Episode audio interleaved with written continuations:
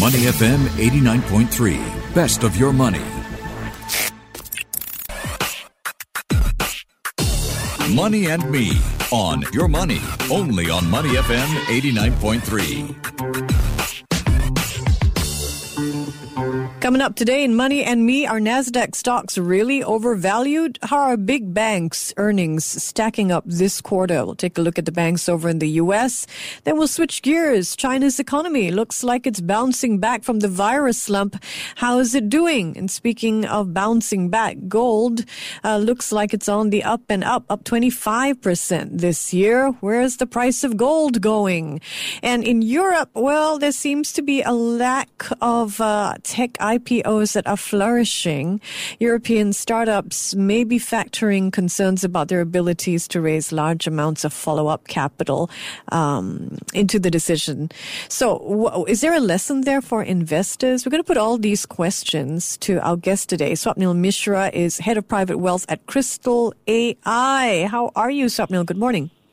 Good morning. I'm well, thank you. Good How to you? have you here. Great. So listen, the tech, uh, the Nasdaq. When we look at the Nasdaq, uh, it's an.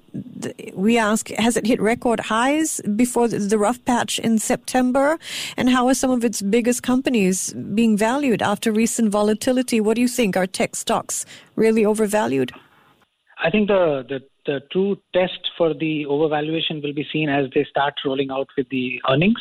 And we saw the first uh, one of the big ones coming out. So Netflix was there last night after market close, Not great. and uh, the stock is already down because uh, quarter three, I think the the you know the the numbers didn't um, they didn't manage to beat the expectations in terms of the paid subscribers, and it's you know again it's something which is you know the economy is returning to normalcy. People are going back to work. Maybe they're not going on to Netflix as much. Uh, so for all the tech companies, uh, we'll see in the in, in quarter three how they have fared. Um, I think the other distinction that's emerging, and, and I don't know whether uh, uh, you know, like how it was in the dot com era, so in the 1999 uh, when it was you know all party time, uh, you had uh, these kind of you know crazy valuations. If you see companies like a Zoom or Beyond Meat, uh, these companies are like you know they are pricing in a very very strong growth uh, in in future, and there's a lot of uncertainty still for them. So, so I would say the tech sector is split between your established companies, your Microsoft, uh, Amazon, Googles of the world, which are uh, which which have a proven business, and then there's the speculative growth companies, which people love because they can deliver 40, 50 percent return. So I think that's where the overvaluation is is higher, and that's where the risk is as well. Yeah, because usually you look at, of course, you know, the cash flow, the debt, the profits, but you also look at regulation. And it seems if we just take that case of the U.S. antitrust action against Google, investors seem to be brushing aside the concerns, right? Alphabet closing up 1.4% overnight, uh, other tech companies finishing higher as well, in spite of the fact that there are concerns that they could face similar antitrust actions over in the U.S. So I was looking at shares of Facebook up more than 2% overnight. Apple rose 1.5%. Uh, what do you make of regulation stymieing uh, the tech giants moving forward? Actually, that's something which is really strange because if you go by the polls and if Biden is expected to come, you know, to win, then these companies should be under pressure because uh, they're, you know, so exactly the, the kind of uh, uh, price action we are seeing and the and the events we are seeing are not uh, aligning. And uh, at the same time, green energy stocks have gone up. So, you know, basically Biden is being priced in in these things, but uh, people love these stocks. I think I think that's the fundamental. Uh, nobody can like. There's no reason for somebody to say I don't like Facebook or I don't like uh, uh, you know Google or uh, Microsoft. And I think that has kind of just kept the demand going at any price. There's a buyer. Mm, unless you have subscribers and then people see your subscribers have fallen to 2 million from 8, 10 million, like Netflix Yeah. is, then they get annoyed. All right, let's switch gears and look at big banks' earnings. How are they stack, stacking up this quarter in your book? Some of the big financial companies reported last week. Yeah, I, I mean, the, there's J.P. Morgan, there's Goldman Sachs, the Citigroup. So uh, if you take the top three, uh, which is uh, Goldman Sachs, J.P. Morgan, and Morgan Stanley, these were the ones which beat and and not just beat. I mean, they had a thumping, uh, you know, uh, performance uh, in terms of the numbers. on the back of strong revenues from their trading desks, both equity trading, fixed income trading. And, and these are banks where consumer business dependency is very low.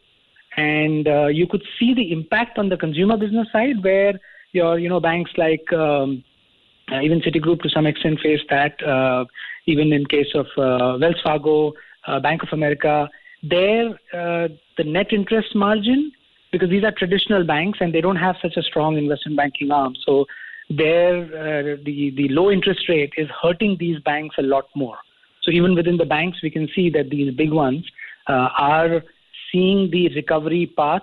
And if you see the financial sector as a whole, it is it is uh, recovering, but very a very gentle recovery. If you see the XLF, which is the uh, ETF that tracks these financials, it's uh, very slowly recovering and uh, the outlook itself is not that great. So everyone has come out with some cautious outlook for the next quarter uh, because we are not completely out of the whole uh, coronavirus slowdown, and then banks are impacted. Mm. Um, are they are they still you know in terms of the banks that you talked about, are there still opportunities in terms of being fundamentally superior stocks that are set to thrive in a new reality? Yes, they'll definitely outperform uh, the consumer banks or the banks that are dependent on commercial real estate or who are hurt by the low interest rate environment because their revenues uh, are coming from uh, uh you know stock trading, bond trading, desk, and other other businesses uh, within the bank. So there's a clear distinction between the outperformance of these these kind of banks, as in the big banks. All right. Speaking of performance, China's economy continues to grow at rates thought of unimaginable in other COVID hit countries. Of course, as lockdown measures to control the virus seemingly combine really well with government stimulus. Uh, we're seeing growth of 4.9%. China's trade figures for September pointed to a strong recovery, exports growing by 9.9%. Uh, so, do you think that this is the broadened recovery? The services sector is rebounding. What lessons can we learn from from China's economic figures? Actually, they have been so good that there are some people who have started getting suspicious about these numbers. As in um, how uh, how accurate they are how much correct. you can take so, at face value. Yeah. correct. So it's true good, and and you know it's like that classic V where if somebody draws a V and if it's a bit, you know, if the if the recovery leg is a little bit short, uh-huh. you, you want to extend it and say, okay, let the V look perfect, and and we are we are pretty much there with uh, with the China GDP uh, numbers. And, uh, and and I think even that uh, I think there was this video on the Wuhan. Uh, there was some pool party where everyone is in the pool, and that in went viral. And, in Wuhan. Is this a pool party yes, in, in Wuhan? Wuhan? Okay, googling that right there now. Is, uh, and, and and that kind of is is is a is a visual representation of how well China has recovered. Yeah. And um, I mean, even IMF has uh, changed their uh, forecast. Earlier, uh, they were I think they've done an update of about 0.9 uh, percentage uh, for the expected growth for this year. Uh, yeah. because uh, you know within within all the countries in the world, China is the one only one which has shown this recovery. Yeah, we so, thought they were going to shine because of Golden Week, but if you look at the numbers, it looks like economic uh, recovery remains on the recovery path, right? Uh, do you think this? Yeah. What is this being driven by? Rebound in exports? Uh, so one is rebound in exports because uh, if you if you see as a manufacturing hub, hmm. China was the first country to open uh, to kind of you know the, get the factories open again. So uh, so with the factories open uh, and with the demands coming back, they were well set for capturing the export. Uh, there was concern that the uh, the demand is not being you know the exports is not being supported by spending, and that's something which we have seen this time around, where uh, for quarter three spending has gone up, and and that is is kind of giving it a good uh, balance in terms of the uh, recovery. And uh, I would say uh, from here on, uh, the focus would shift to how much the growth uh, or the demand, export demand can sustain, would depend on the growth in other parts of the world. So the knee-jerk recovery was one thing between mm-hmm. quarter two and quarter three, but mm-hmm. sustaining that would yeah. be would depend on recovery in the rest of the world. Because that's where the demand, uh, you know, is, it's for all their exports. Any any countries in particular come to mind? I would say US itself would be a big one. Mm. So US elections uh, will have an outcome over there as well as to how the you know the uh, trade discussions uh, evolve in the next uh, few months. Yeah, Okay, we love hearing how investors think through contemporary issues. So let's take a look at gold. We've been looking a lot at precious metals. A couple of days ago, we did a show on the performance of silver. But today, let's look at the shine of gold. Since the start of the year, an ounce of the yellow metal has risen from $1,514 to today's $1,919.32. That is about a 25% rise. So it's outperformed outperformed the STI. It's outperformed the U.S. Dow Jones Industrial Index, outstripped the uh, 4% rise in the MSCI World Index.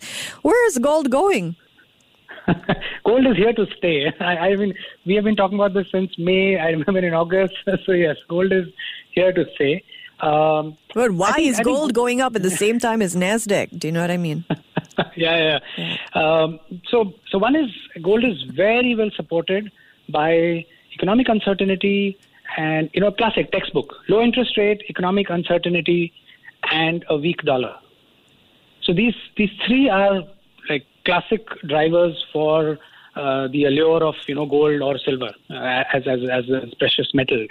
Mm-hmm. uh, that's one. Second is uh, if if somebody is following a rebalancing you know uh, strategy in their portfolios if one asset class goes up then the only way to rebalance is to book profit and buy the asset which has not gone up. And so, if gold has got a place in the in the asset allocation, uh, if you know if you're holding 10% gold, 20% gold in your portfolio, with increase in Nasdaq, increase in other assets, you will keep buying gold, and uh, that's another contributor for uh, the gold uh, to be kind of you know uh, as in having a demand at all points of time.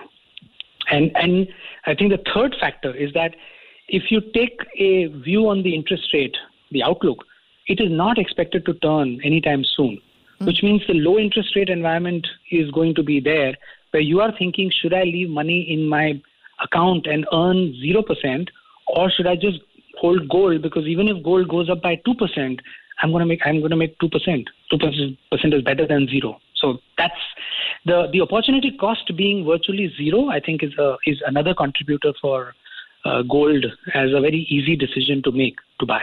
Okay, so there is the fear factor, right? That central banks could devalue paper money, especially the dollar.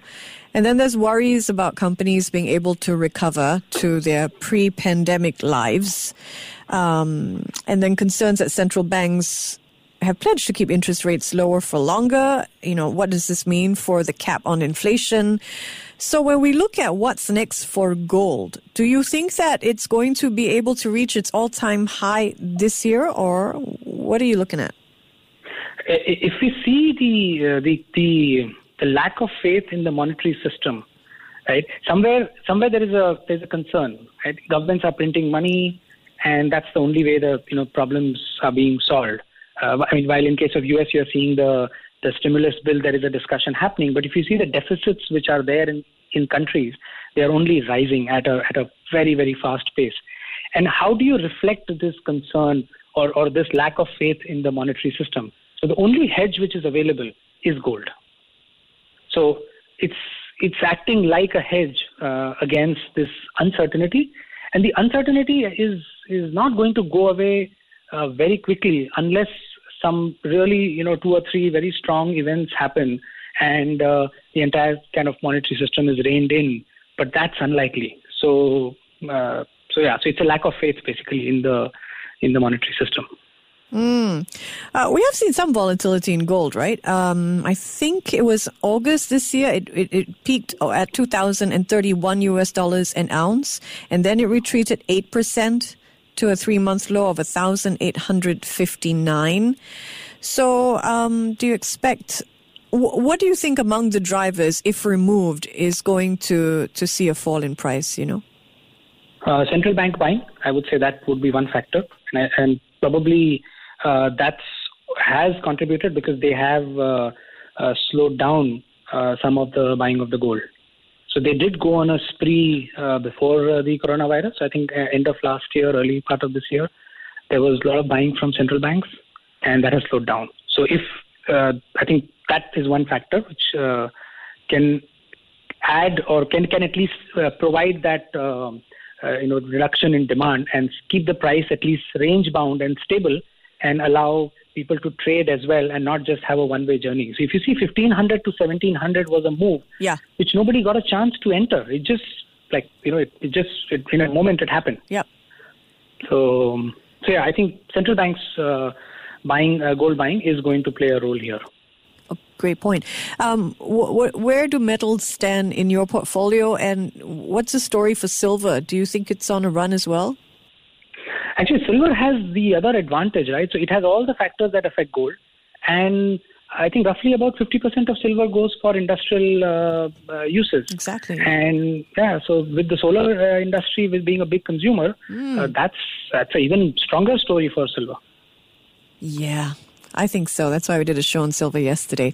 All right, let's move on now to um, tech IPOs. Where are they heading? Apparently, Europe struggled to produce many notable IPOs in the tech space in contrast to a few years ago when we saw Spotify, we saw Adyen, their payments processor. So, you know, unlike the, the US and China, uh, there seems to be some underlying issues we're not seeing as many so-called unicorns being produced by Europe. Is there is there a lesson there for investors? Definitely, the European regulators are worried about it, uh, and then they are really trying to do uh, to to kind of boost this whole thing. And uh, uh, I mean, they are trying to do it by giving some kind of uh, you know uh, tax benefits or benefits to the founders over there.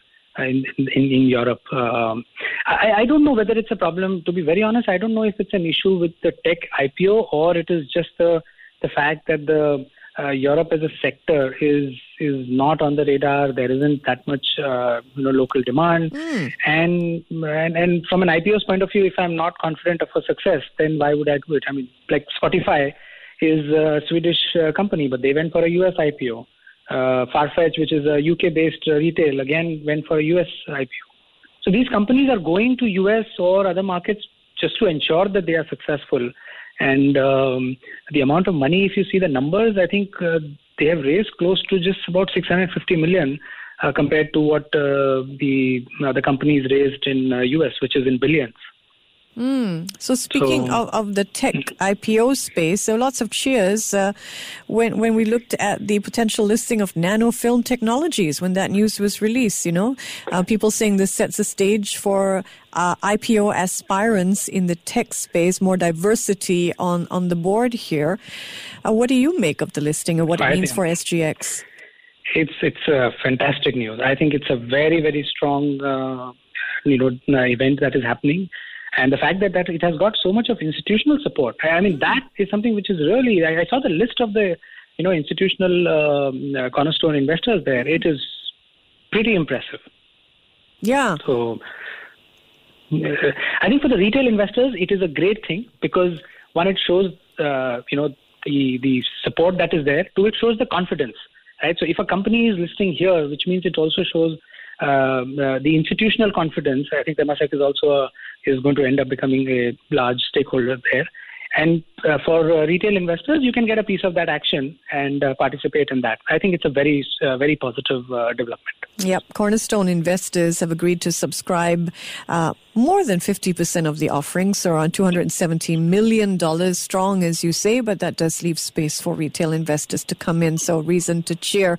Swapnil, as always, just terrific speaking with you. What's on your playlist?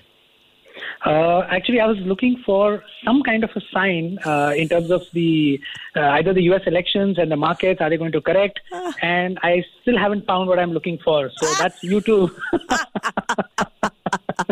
so if you find a sign, please do let me know because I really don't know what's happening.